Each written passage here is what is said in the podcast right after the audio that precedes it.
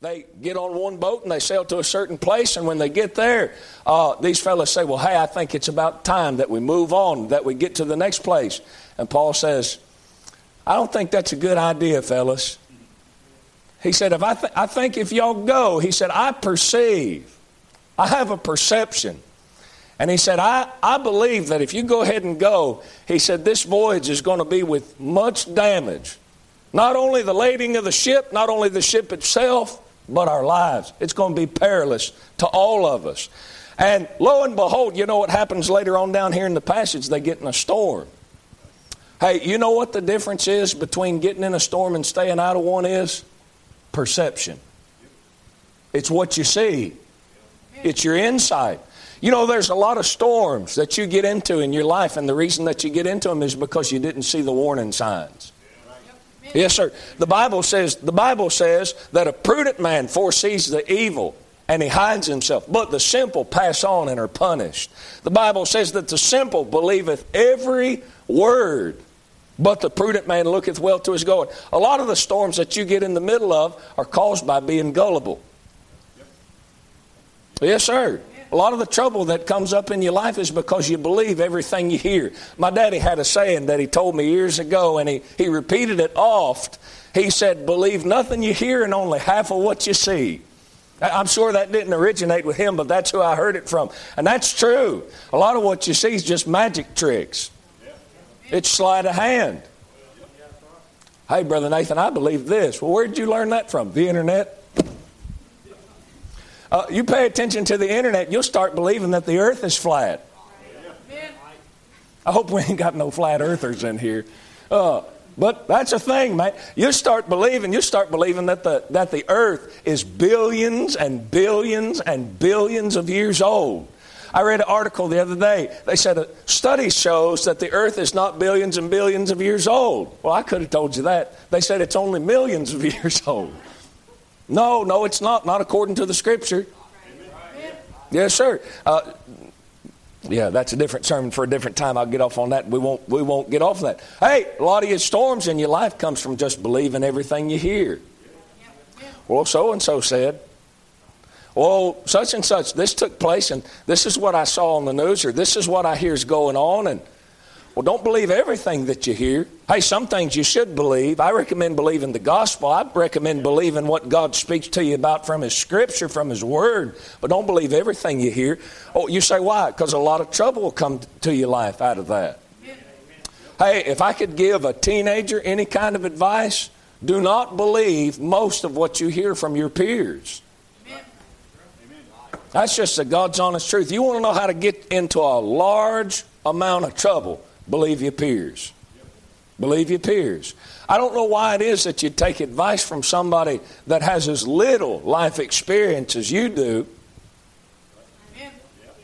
Listen, it's not that you're dumb. I mean, that might be the case. Maybe you are dumb. I'm not going to argue about that. But it's not that you're dumb, it's just you haven't lived long enough. Listen, if somebody comes to you that's 70 years old and they say, hey, you probably ought not to do that. That's going to wind you up in a bad spot. Well, maybe it would do you okay. Maybe it would be okay to say, well, would you care to elaborate a little? I'm kind of curious. But the last thing I do is say, you don't know what you're talking about. Even in my heart, that'd be the last thing. Hey, I grew up in a house to where I had a brother that was three and I still have a brother. Thank God he's still alive. But he's three and a half years older than I am. And I learned a lot just by watching my brother's dumb mistakes. Somebody said you can learn from mistakes, but they don't have to be your own. I heard that when I was a kid, and I did my, I, my best to take advantage of that little piece of advice. I tried to learn everything I could. I watched my brother rebel against my mom and dad, and rebel against my mom and dad, and rebel against my mom and dad, and use other family members to justify himself. You better be careful, grandma and grandpa, about justifying little grandbaby rebelling against mama and daddy. You better be careful about that. Hey, when the wrath of mama and daddy comes out against little Johnny, you better. Listen, let me just tell you something. Let me, let me tell you. I'm not talking about abuse, but a lot of what you consider to be abuse is not abuse. When mom and daddy says no to Johnny, that is not abuse. Oh, they're warping his personality. If that's warping his personality, his personality needs to be so warped you can't even recognize it as nothing straight. Yes, sir, it needs to be warped like a dog's hind leg. If that's warping his personality. Hey, the problem with a lot of adults is that their personality's never been warped. Yeah, that, that's right. That's true. And what causes a lot of that is family members being pitted against family members. I feel a little inclination to just hang out here for a second. Let me say this when you get married, when you get married, your family is the person you're married to. For this cause shall a man leave father and mother and shall cleave unto his wife. You know, he doesn't ever give that instruction to a wife. That's just food for thought. That boy it really got quiet there. I guess people really started thinking about that. I'm not saying that she got a right to cleave to mom and daddy. What I'm saying is, I, I believe you why. I'll, I'll, tell you why I believe that instruction's not there. It's because for a, for a wife who knows a husband loves her and cares about her, she will. But little Johnny's attitude is, well, I got to run back to mama and daddy for everything that I need.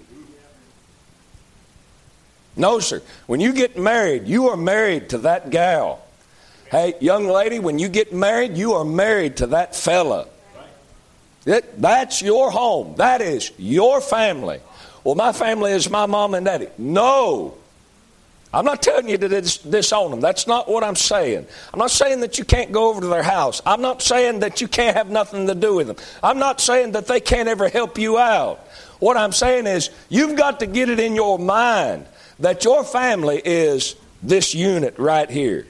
My spouse, my children. You know what that'll do? That'll keep you from a lot of heartache down the road. When grandma and grandpa don't agree with the husband that you married or don't agree with the wife that you married, well, hey, that's my problem. Yes, sir. If my parents don't like my wife, that's not true. They love my wife. But if my parents don't like my wife, I married her. It's my problem now. Yes, sir. If my in laws don't like me, and I don't think that's true, I think they like me. At least they act like it pretty good. Uh, but if my in laws don't like me, that's her problem now. She married me. Yes, sir. That has nothing to do with weather weathering the storm, although it might have something to do with weather weathering the storm. A lot of storms might be tr- caused in your life because you paying more heed to mom and daddy than you are to the person that you made a commitment to with a vow. Hey, listen, mom and daddy t- took care of me because they gave, they, they brought me into this world. But I voluntarily took that wife on. I committed to her with my lips. I said, hey, I take you for better or for worse. Yes, sir. So, well, a lot of times it's worse. Okay, suck it up. It'll be all right. It'll be all right. Hey, let me just tell you this. I'm trying my best to get off that. I done uh, started preaching another sermon. I want to get back to this one, but I will say this. A lot of what's wrong, if you got problems in your marriage, maybe not all of it, maybe not everything, but a lot of what's wrong in your marriage is just a matter of perspective. You're looking at it wrong. If she would only, if he would only, no, if you would only, goes back to what we've been saying for the last two services. It's you. You get right with God first, and I bet you. Now, I don't, I don't know exactly the mindset of a woman, but I got a pretty good grasp on how a man thinks. And I, just from my own personal experience, what I found is that if I'd get right with God, my wife will follow. Might take some time. Amen. Let me get back to this sermon. You say, what's the difference in those things? Perspective. It's just perspective. Well, I don't like this, and boy, I just don't care much about this, and it's all bad. Well, that's perspective. That's a bad perspective. And a lot of that's going to cause trouble down the road. It's going to cause a storm. The problem lies in perception. Paul saw some things that the owner of the ship didn't see. You know who, you know who did not own this ship? the man who is offering his advice. Boy, that's kind of rude, ain't it? Those of you that was raised somewhat like I was, and I feel like I had a pretty good raising, but I was taught to mind my own business. Keep your nose out of other people's business. Hush your mouth. You see somebody else do something that uh, you don't like or don't agree with necessarily, hush your mouth. That's their house. I, that's why I don't hang out at people's houses as a pastor. Yes, sir, I don't want to know. I really don't want to know because it gets quiet about like it is right now. I go down to your house and find out you listening to George Jones and I got to preach against it.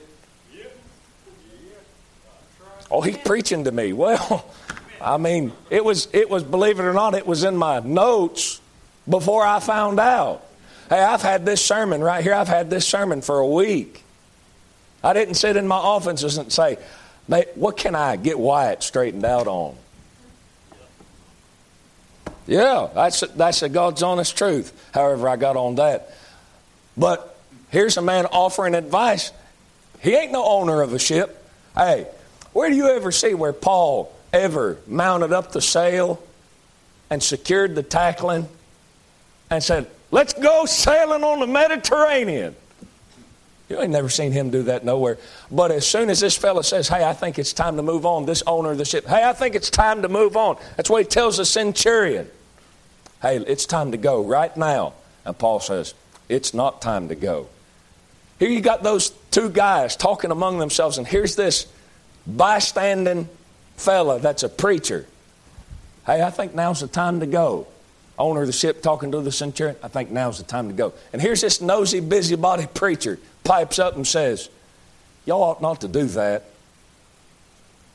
Owner of the ship sitting there looking at this nosy preacher. He's a Jew, so he is nosy. He got a big nose. You say, was that a racial joke? I guess. Maybe that was a racial slur. I don't know. But he says, What's this guy know about sailing a boat? Man, I've been sailing a ship longer than this guy's been alive. What's he know? Don't you know that happens in a church? Here's this 35 year old guy standing up here telling me how I ought to order my life. And I've been working a full time job longer than this guy. I was working a full time job before this guy was a twinkle in his mama's eye. What's he know? I'll tell you, I'll tell you what a preacher knows. Hopefully, what he knows, what he's supposed to know. He's supposed to know the God of the storm. You know what Paul had that the owner of the ship didn't? Insight. He had a right perspective. He had some perception. Hey, I perceive, that's what he said. Sirs, I perceive that this voyage will be with, with hurt and much damage, not only of the lading and ship, but also of our lives. Paul said, I've got, I've got some insight on this thing. I've got some insight on this thing. Yes, sir. Paul knew something about sailing in this instance that the man dedicated to his own profession didn't know. He had some insight. Storms are coming. Man, we got all this technology and we got this little thing with these little cups on it and it goes around when the wind blows. I don't even know what they call them things. We got these weather vanes tells us which direction direction the wind's blowing. We got this wind sock that tells us how fast that the wind's blowing. What's this preacher know? I'll tell you what he knows. He knows the God that's getting ready to bring this storm about. Brother Nathan, you don't know nothing about me. You don't know nothing about my job. You don't know nothing about my life. Hey, I know God. I know God. I know the God of the Scripture. I know what the Bible says. Look what he says, verse 11. Nevertheless, the centurion believed the master and the owner of the ship more than those things which were spoken by Paul. And because the haven was not commodious to enter in, it is not convenient. He said, because it was not commodious to enter in, the more part advised to depart thence also. Everybody agreed with the owner of the ship. He said, the more part, the more part advised to depart thence also. The owner of the ship looked at the centurion and said, It's time to go. And the moment that the owner of the ship said, Yeah, it's time to go, everybody else in earshot of the conversation said, Absolutely. We agree with the guy whose life is dedicated to this profession. You say, well, Brother Nathan, oh, so and so said, and everybody's on board with them. What's that mean? Hey, listen, let me, let me say something as sincerely as I can. You better get in your mind, you better get in your head that the majority is hardly, hardly ever right. Most of the time, it's the minority that's right. And when I say minority, I'm not talking about blacks and Asians and Mexicans. I'm talking about the fewer people that believe a certain thing. Usually, they're the people that's right. Usually. It don't always work out that way, but usually that's the case. Brother Nathan, the whole world says X, then you better go ahead and put it in your heart to go 180 degrees in the other direction. Amen. Yes, sir. Yes, sir. Uh, Dr. Dr. Ruckman, a lot of folks don't care for Dr. Ruckman. I don't agree with him about everything, but I will say this. Dr. Ruckman said the job of a Christian is to find out the spirit of the age in which a Christian lives and go exactly in an opposite direction against that spirit of the age. Amen. Hey, you don't find Peter, James, and John figuring out how to get along with Rome. You don't find Peter, James, and John figuring out how they can, you know, just not make waves. They just, hey, we got a job to do. We're just going forward, whether it makes waves or whether it doesn't. That's not our problem. That's not what we're trying to do. We're just trying to be obedient to the Lord and let the consequences fall where they will. Yes, sir. Well, everybody believes this way, Brother Nathan. What's that prove?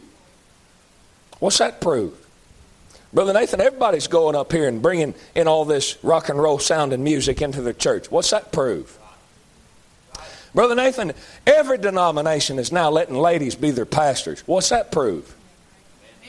I had, I had a little Hispanic fella out there at the prison when I was working as a chaplain. He's a good young man. He's wrong about plenty of things, but I loved him. I, I still love him. If I found out where he was when, it, I, man, I'd, I'd be interested in helping him, not financially, but I'd be interested in helping him spiritually as much as I could. But he came to me and he said, Brother Nathan, he said, Do you like Joyce Myers? I said, Absolutely, 100% not. Amen.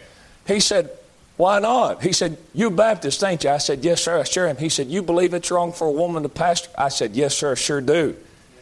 He said, Well, what happens if a woman gets up and preaches a sermon and hundreds of people come to the altar and get saved? I said, What about it? I said, You think that that justifies her doing wrong? I said, But I've seen God do things in my life when I was wrong. That doesn't make what I was doing wrong right. That's God being gracious.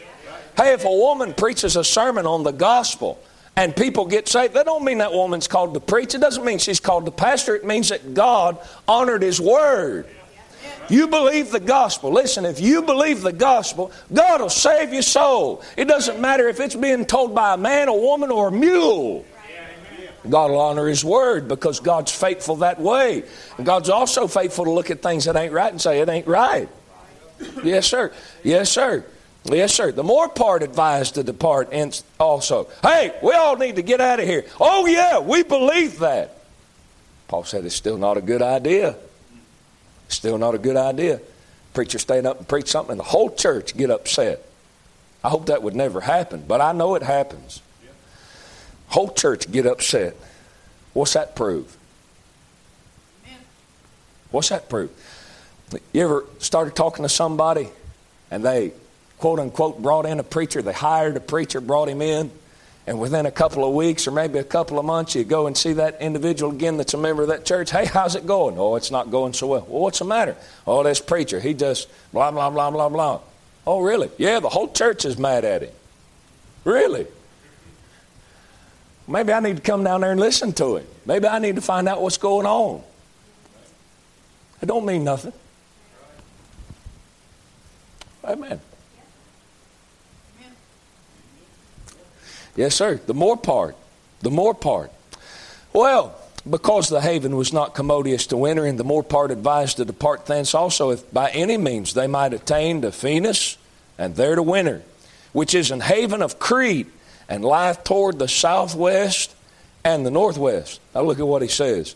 And when the south wind blew softly, supposing that they had obtained their purpose, that's how it works, don't it? You get it in your mind that you're going to do something, and somebody steps on the scene, usually a preacher, might be your mama or daddy, somebody that loves God more than you do.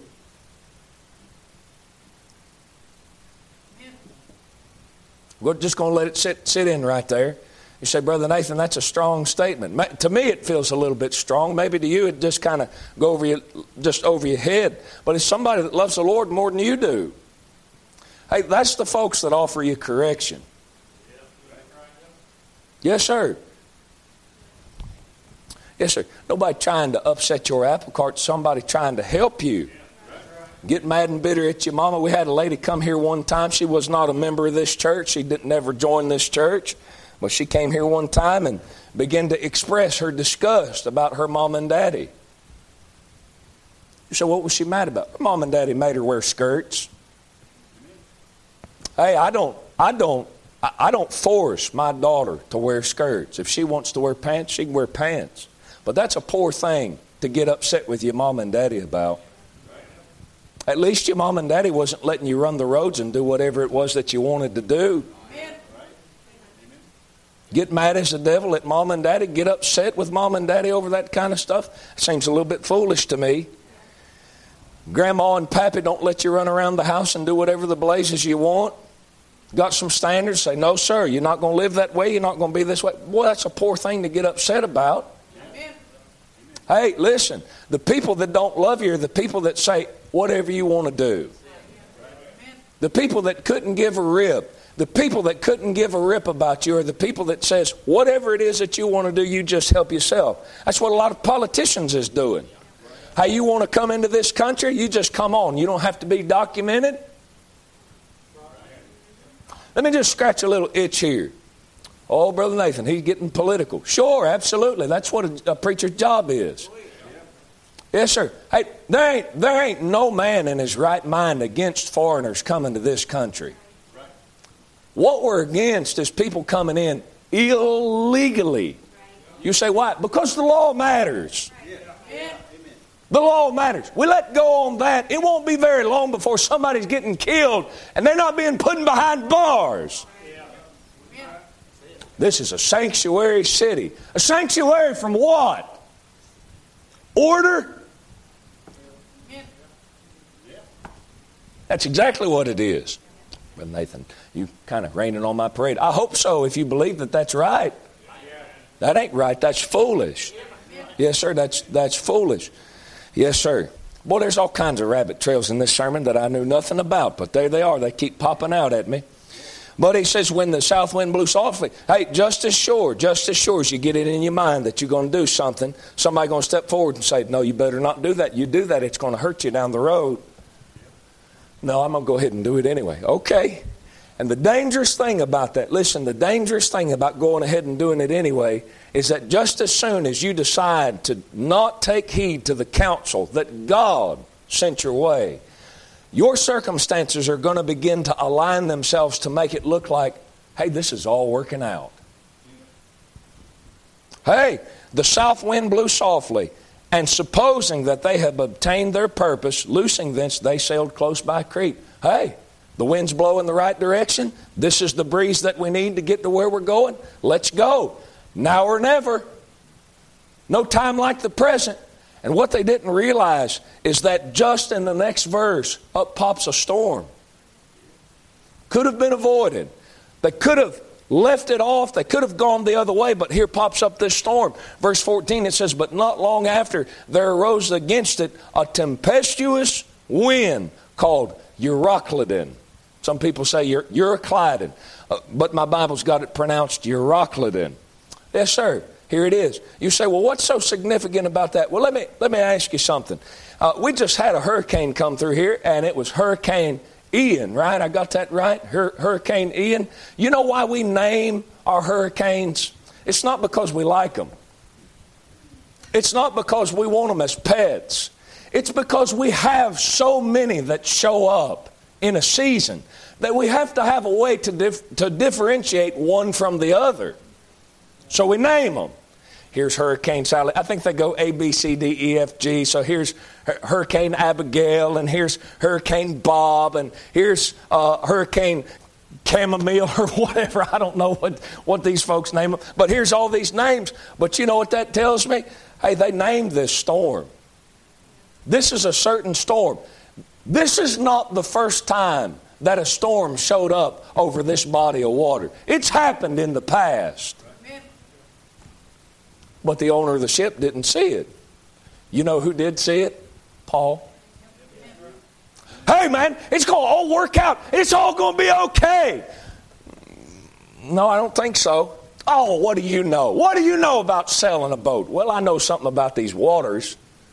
I know about the path that you're walking down, and I've seen other people go down this path, and I know what's waiting for you is a storm. There it is. Yes, sir. Yes, sir. The owner of the ship had something on his mind, is what it looks like, that was distracting him from reality. I got something in my mind. I got a place I got to go, and ain't nobody going to talk me out of it. Ain't no, there ain't no preacher going to tell me anything different. There ain't no mama or daddy going to convince me of anything different. Grandma's not going to talk no sense into me. Grandpa's not going to talk no sense into me. Old Aunt Sally that goes to church when I'm laying out, she's not going to talk no sense in. I know what I want. And what that'll cause a lot of people to do is to ignore reality. Hey, there's stuff that really happens in this life that will tear you apart. Yes, sir. Hey, there's a lot of folks, there's a lot of folks that have gotten pregnant out of wedlock and have made it. Got saved, got their life put together. Thank God. That is not the norm. Yes, sir, it's just not the norm. Hey, there's a lot of folks that have got messing around with weed. Something that's now legal because the government has to have something else to tax. You do know that's the only reason marijuana is legal. They couldn't give a rip about the health of the United States of America. They care about tax money, income, revenue.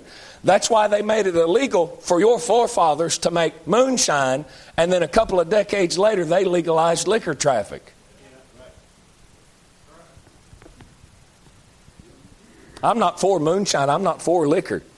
But if we're going to have liquor, I'd rather it be put in the, the money be put in the pockets of your forefathers, not in the pocket of the government. Probably won't hear too many preachers preach that way, but that's okay. That's true anyway. What the, what the government's interested in is money. That's the only reason that marijuana is legalized.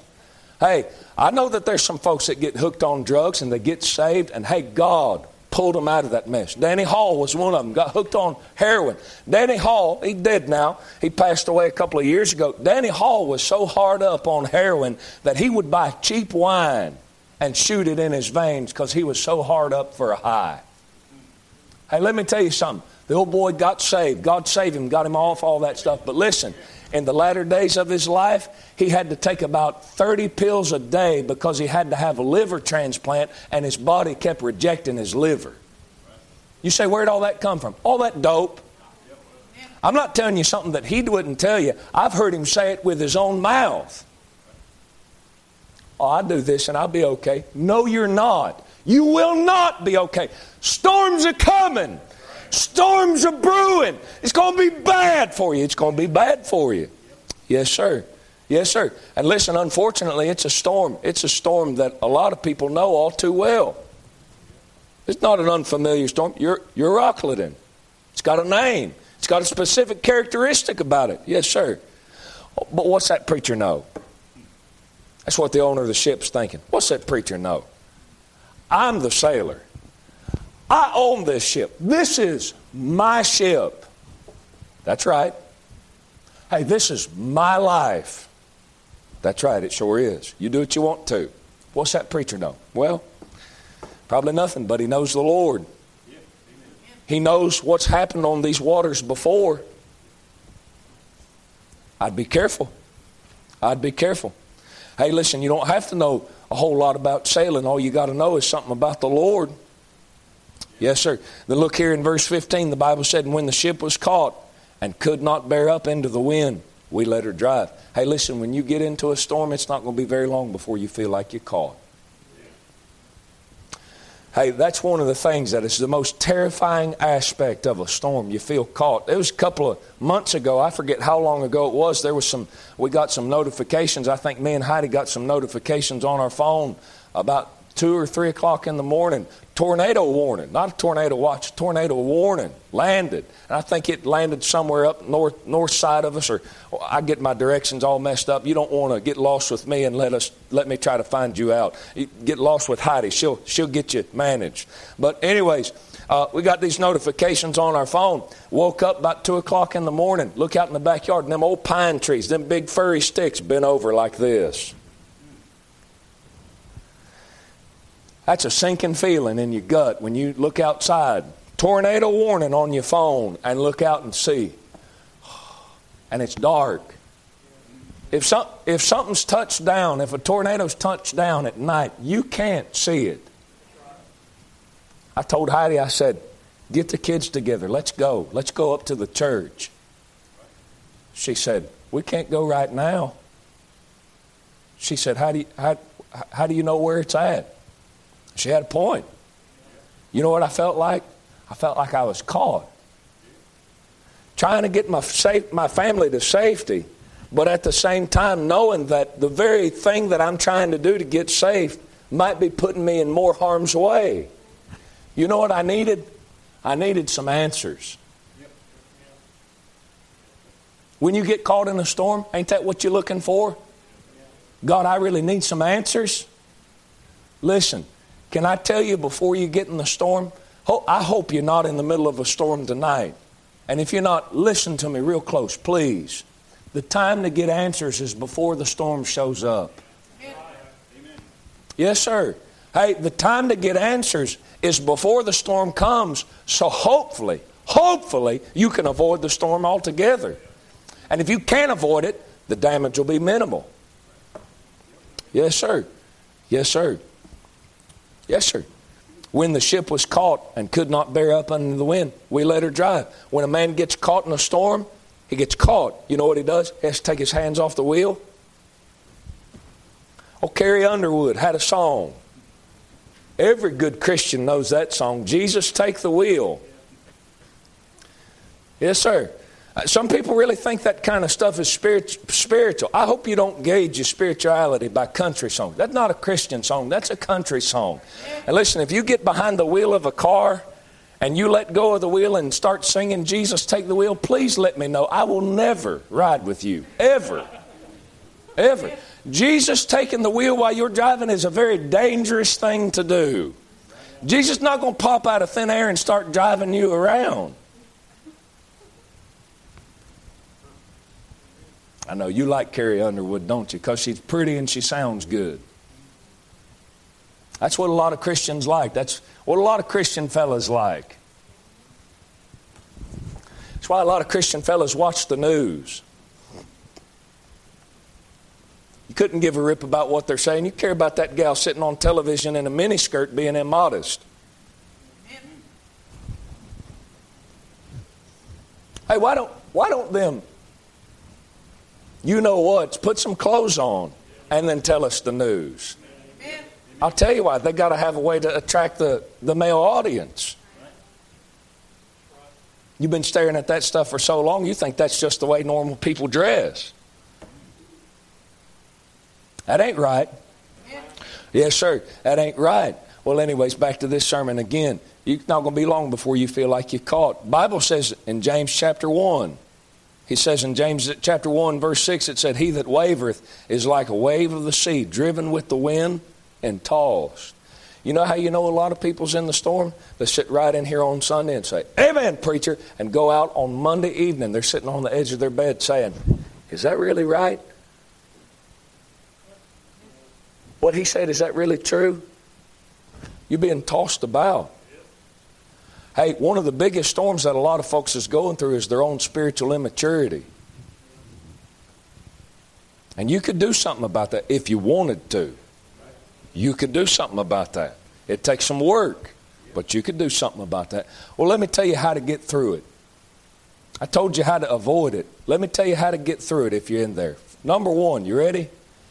Quit ignoring the preacher. Look at what he says right here. He said, verse 21, uh, well, look at verse 19. And the third day we cast out our own hands with our own hands the tackling of the ship, when neither sun nor stars in many days appeared, and no small tempest lay on us, all hope that we should be saved was then taken away. But after long abstinence, Paul stood forth in the midst of them and said, Sirs, ye should have hearkened unto me. You should have listened to me. You know what Paul said? I told you so. That's exactly what no husband wants to hear from his wife's mouth. I told you so. But that's exactly what Paul said. I told you. I told you that this is what's going to happen. Hey, listen, if a preacher told the average church member that these days, average church member would move their membership. I'm not putting up with that foolishness.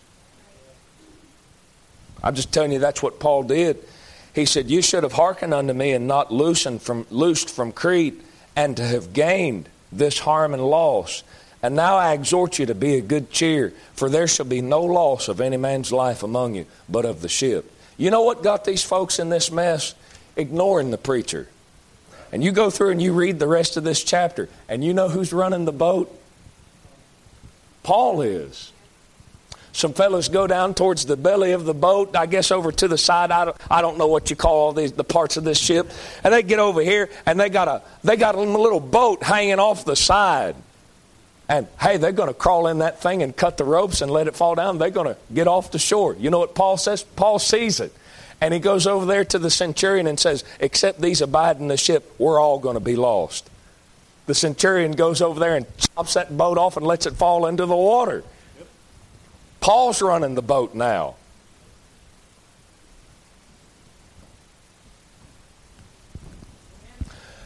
Hey, let me tell you something. You know who's run my life from about the time that I was 12 years old till now? You say it's the Lord. Sure, it was. Sure, it was. You know how He's been running it? Through preachers. Man stand up behind the pulpit and say, That's not right. Man to stand up. I'm not talking about somebody coming down to my house and going through my stuff and saying, You can't watch this and you can't do that. But a preacher stand up with God's word and say, God's word says this. Hey, God said you better do this. Hey, this is the way it's supposed to be. There's been times where I've ignored that, and you know what comes up? Storms. Just as soon as I get over myself and crawl to an altar and say, God, I'm sorry, I put my heart back into listening to the preaching, God will say, okay, God will start providing me some direction. Okay, I'll do it this time. Some of you got family members you come down to a church like this, some of you got family members that say, You're part of a cult down there at People's Baptist Church. Some of you might think you're part of a cult. I don't know. uh, them people down there run your life, they run every aspect of your life. That's what they say about you. That's what it looks like.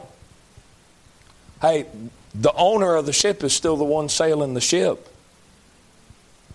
But Paul's got some influence now. Yes, sir. How do I get through the storm, Brother Nathan? Quit ignoring the preacher. Yes, sir. Yes, sir. Let me say this number two start believing God. You believed everybody else and now you're in a mess. Start believing the Lord. Yes, sir. And don't just believe in God, believe God. Believe what He said. Believe what He said. Yes, sir. You in the middle of a storm? Get back to where you can hear what He says. Yes, sir. Get within earshot of God. Hey, this storm that you're going through, God probably let it come up to get a hold of your attention. God's probably, hey, you know, a lot of the sorrow of mind that shows up in your life, God allows that to come up so that you get tired of living the life that you're living. I wonder why I'm so depressed. God let you get depressed. Well, I was in here praying yesterday, I believe it was. Might have been Friday, but I was in here yesterday. And I don't even know how it came up in my mind. I, I know the Lord was dealing with me about it. God showed it showed it to me, and I wasn't in here hooping and hollering and you know praying fervently like a house on fire. But I was just walking around and praying about things, and the thought struck me. I believe the Lord put this on my heart. The thought the thought struck me. Hey, if something happens in somebody's life, it's right.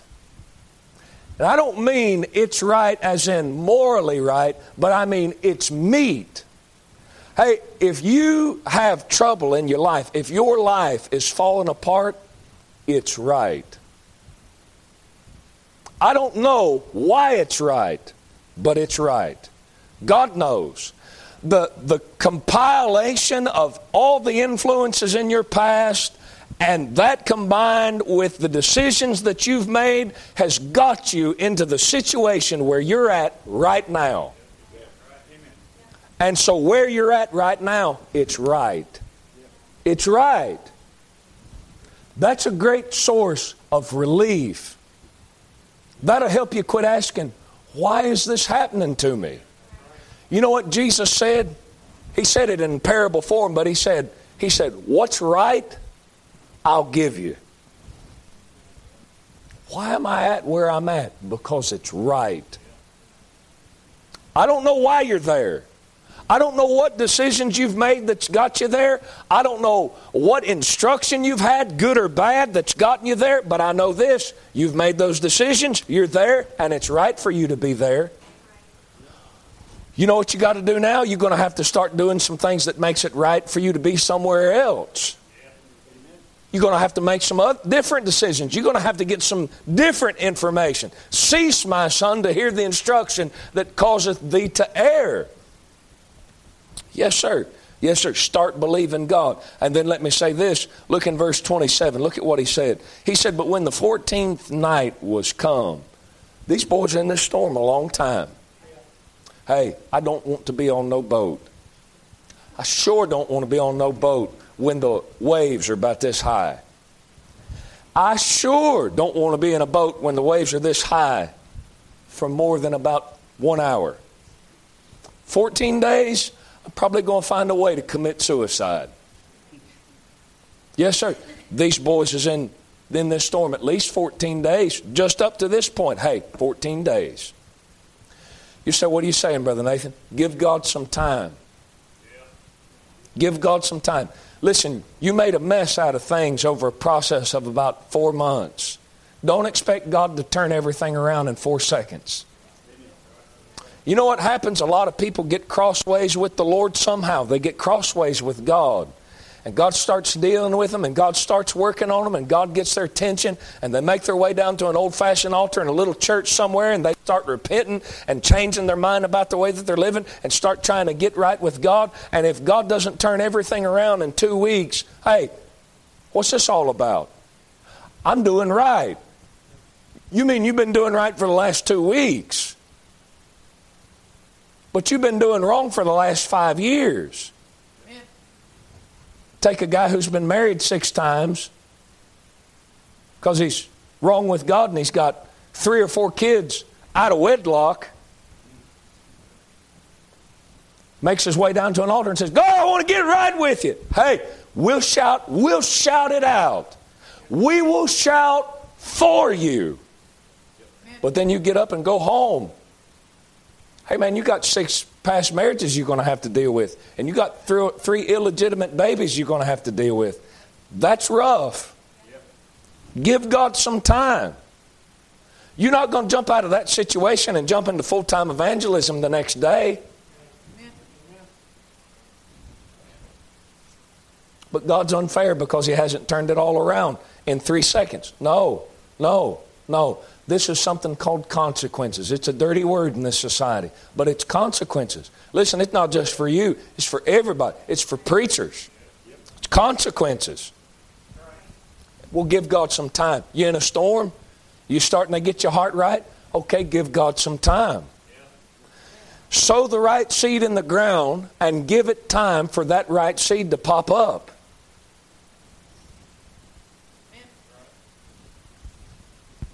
Put corn in the ground, put green beans in the ground, put squash in the ground, go a couple months later, and here all this stuff pops up. Well, that's not what I was looking for.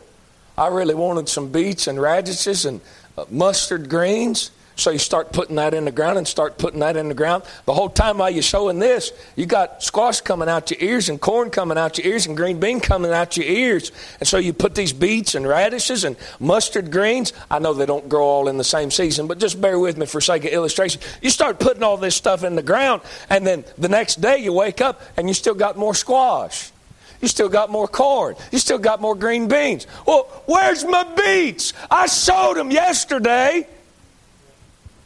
That's not the way things work. It's just not the way things work. Give God some time. God been waiting on you for five years to get right with Him. Finally, you got right with Him. Praise the Lord, you got right with Him. But now God has to drop His schedule and come running to you because you so self centered. You got right with Him, but you still got a lot to learn, don't you? Yes, sir. Hey, I feel like, boy, I'm right with God, but boy, I still got a lot to learn. Hey, hey, it's me. You remember me? Uh, time for you to drop everything and come running to my aid. Hey, a lot of times God does that in His grace. But if things don't operate on your time schedule, give God some time. Hey, Lord Jesus, we got Lazarus. He's dead. Time for you to come, and you're actually four days late. Jesus said, No. No, I'm right on schedule. I got some other things that I've got to do in the middle of all this. What you might find is that if you be patient while you're getting right with God and putting right seed in the ground, God's going to do some things to where that stuff that you sowed in the past, God do something more in the future. With, with the good, with the works of obedience that you're now putting in the ground, God do something with that that'll make you forget about that. What did Joseph say when he got down there in Egypt and gave birth to Manasseh and Ephraim? He said, God hath made me to forget all my toil in my father's house. God made me forget all of it. A lot of stuff was done wrong to Joseph, and Joseph was doing right. God got Joseph down there in Egypt. He got lied about by Potiphar's wife. He got in prison, got pulled out by Potiphar. Potiphar's wife uh, lied about him, gets put back in prison, gets pulled out, exalted, and now he's in a place to where, man, God made him forget about all that his brothers did for him, or did against him, rather. Give God some time. Then let me say this don't bail the ship. Verse 30 As the shipmen were about to flee out of the ship, when they had let down the boat into the sea under color as though they would have cast anchors out of the foreship, Paul said to the centurion and to the soldiers, Except these abide in the ship, you cannot be saved. Hey, don't bail out. You say, What you talking about, Brother Nathan? Suicide's not going to help you. Finding a new wife ain't going to help you. New husband's not going to fix anything. Yes, sir. You say, Brother Nathan, how is it that people can put a gun in their mouth and pull the trigger? Well, honestly, I don't know. But if I had to guess, I'd say they get in storms and they don't see any other way out. That's what they told us in suicide classes down there in prison. They said most people that commit suicide, I don't know how they know this, I guess from reading suicide notes, but they say most people that commit suicide, the reason that they do it is just because they're trying to stop the pain, just trying to find a way of escape people find a way of escape now through beer and through dope, through an illicit lifestyle, and then eventually, hey, you ain't got no other way to get out but just put a gun in your mouth and pull the trigger, just make a noose, put it around your neck and jump off. That's not going to solve anything. It will not solve anything. There's a, a wonderful life to be lived. Don't bail ship. Don't bail ship. Let me say this, verse 34. Look in verse 34. Wherefore, Paul's talking to them now. Well, verse 33, he said, And while the day was coming on, Paul besought them all to take meat, saying, This day is the 14th day that you've tarried and continued fasting, fasting, having taken nothing. You ever gotten such a messed up situation that you didn't have an appetite? That stuff's real. That stuff happens. Paul says, Wherefore I pray I pray you to take some meat, for this is for your health. For there shall not an hair fall from the head of any of you. You know what you need to do when you get in a storm? You need to start eating. Might do you well to eat physically, but that's not what I'm talking about. What I'm talking about is eating spiritually. You know what Jesus said? He said, My meat is to do the will of Him that sent me. Start finding what God wants you to do and just being obedient. Say, Brother Nathan, I'm not a good witness. Okay. Can you, can you pass out a gospel tract? Can you do that? Pass out one a day. Just one. When you get that handled, two a day. What, what you're going to do is you're going to pass out a tract to somebody, and somebody's going to say, What's this? Uh, uh, it's the winning lottery numbers. Start obeying. And then let me say this Last but not least, lighten the load. Lighten the load. Look, look down here. Uh, look in verse 37. And we were in all the ship 200, three score, and 16 souls. You see, they're not in. Paul's not in there by himself. The owner of the ship is not in there by himself. Centurion's not in there by himself. It's not part of this point, but it's a good point to make. You know who's in there? A lot of other people. You're not in your storm alone. If you're the one that's going through a storm, somebody's in there with you. You say, Oh, it's the Lord. I'm talking about your family. Hey, when my wife goes through something, you know who that affects? Wherever my other one is floating around in here somewhere, it affects them. It affects me. Hey, when I start going through trouble and tribulation, you know who it affects? Go through things sometimes you can't talk about it. Talk about it, you get bitter about it. She knows. She starts going through things, can't talk about it. I know. I don't know what it is. Usually I come home and it's something like,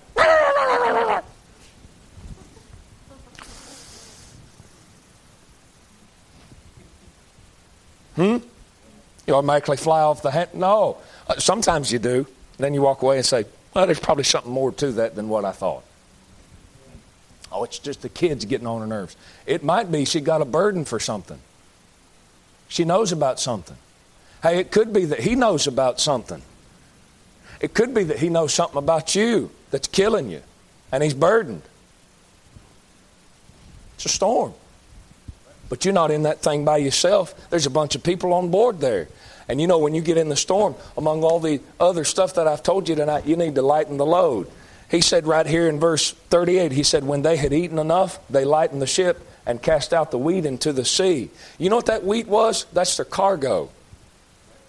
That's the stuff that they're going to make a living with. You know what they did? They threw it overboard. When you're in the middle of a storm, there are some things that are very important, and then everything else is just not. You know what your goal is in a storm? It's not to be comfortable, it's not to be happy. Your goal in a storm is to survive.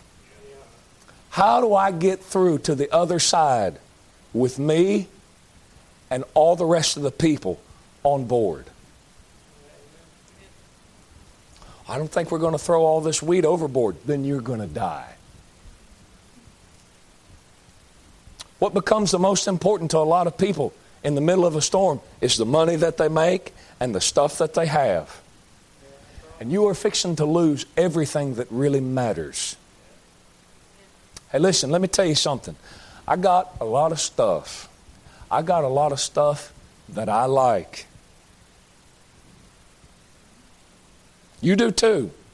But there ain't none of that stuff that's important as those people. Yes, sir. Listen, if you get through to the other side of the storm and the only thing you got is the clothes on your back and your little spouse and your babies, you're fortunate. They got to the shore and all that they had left, all that they had left was the clothes on their back and all the people, all the souls were still living. That's all they had. You know what a storm will teach you? What's really important. These boys came through the other side and they came through with a bunch of lessons. Well, the preacher wasn't wrong like we thought he was. Obedience to God is more important. We could have made a lot of money on this wheat, but that's really not important when life starts getting threatened. What's important is just making it through. Hey, some of you sitting in here, you used to have a lot of stuff, and now you got less. But you know what you got? You got those people sitting around you some of you got family members sitting right in here in church with you. Hey, that's worth more than anything that Bill Gates has got. That's worth more than Steve Jobs has, could ever dream of having. Got my little family sitting right here in the house of God with me? Yes, sir. Yes, sir. What I'm talking about is weathering a storm. Weathering a storm. Do you want to get through? Hey, I hope you're not in one tonight, but if you're not in one, one will probably come. One will probably come. Make sure you do your, do your due diligence to not get in there. But if you're in one tonight, you can get out. You can get out. Give God some time. Give God some time. Get right, give God some time. Father, we thank you, Lord, for your goodness tonight, Lord, and we sure do thank you, God, for, Lord, how good you are to us, Lord, the, the clarity, Lord, that's provided, Lord, in the Scripture, God. And Lord, we pray, God, that you help us, God, to take heart, Lord, help us to take encouragement, Lord, from the Word of God. Lord, take direction. And God, Lord, just leave the rest with you. God, leave the consequences with you. God, we'll thank you for it. In Jesus' name we pray. Amen. Some folks have come tonight. You need to do business. You can do business down here at an altar or there in your seat, but do business as the Lord leads you. Amen.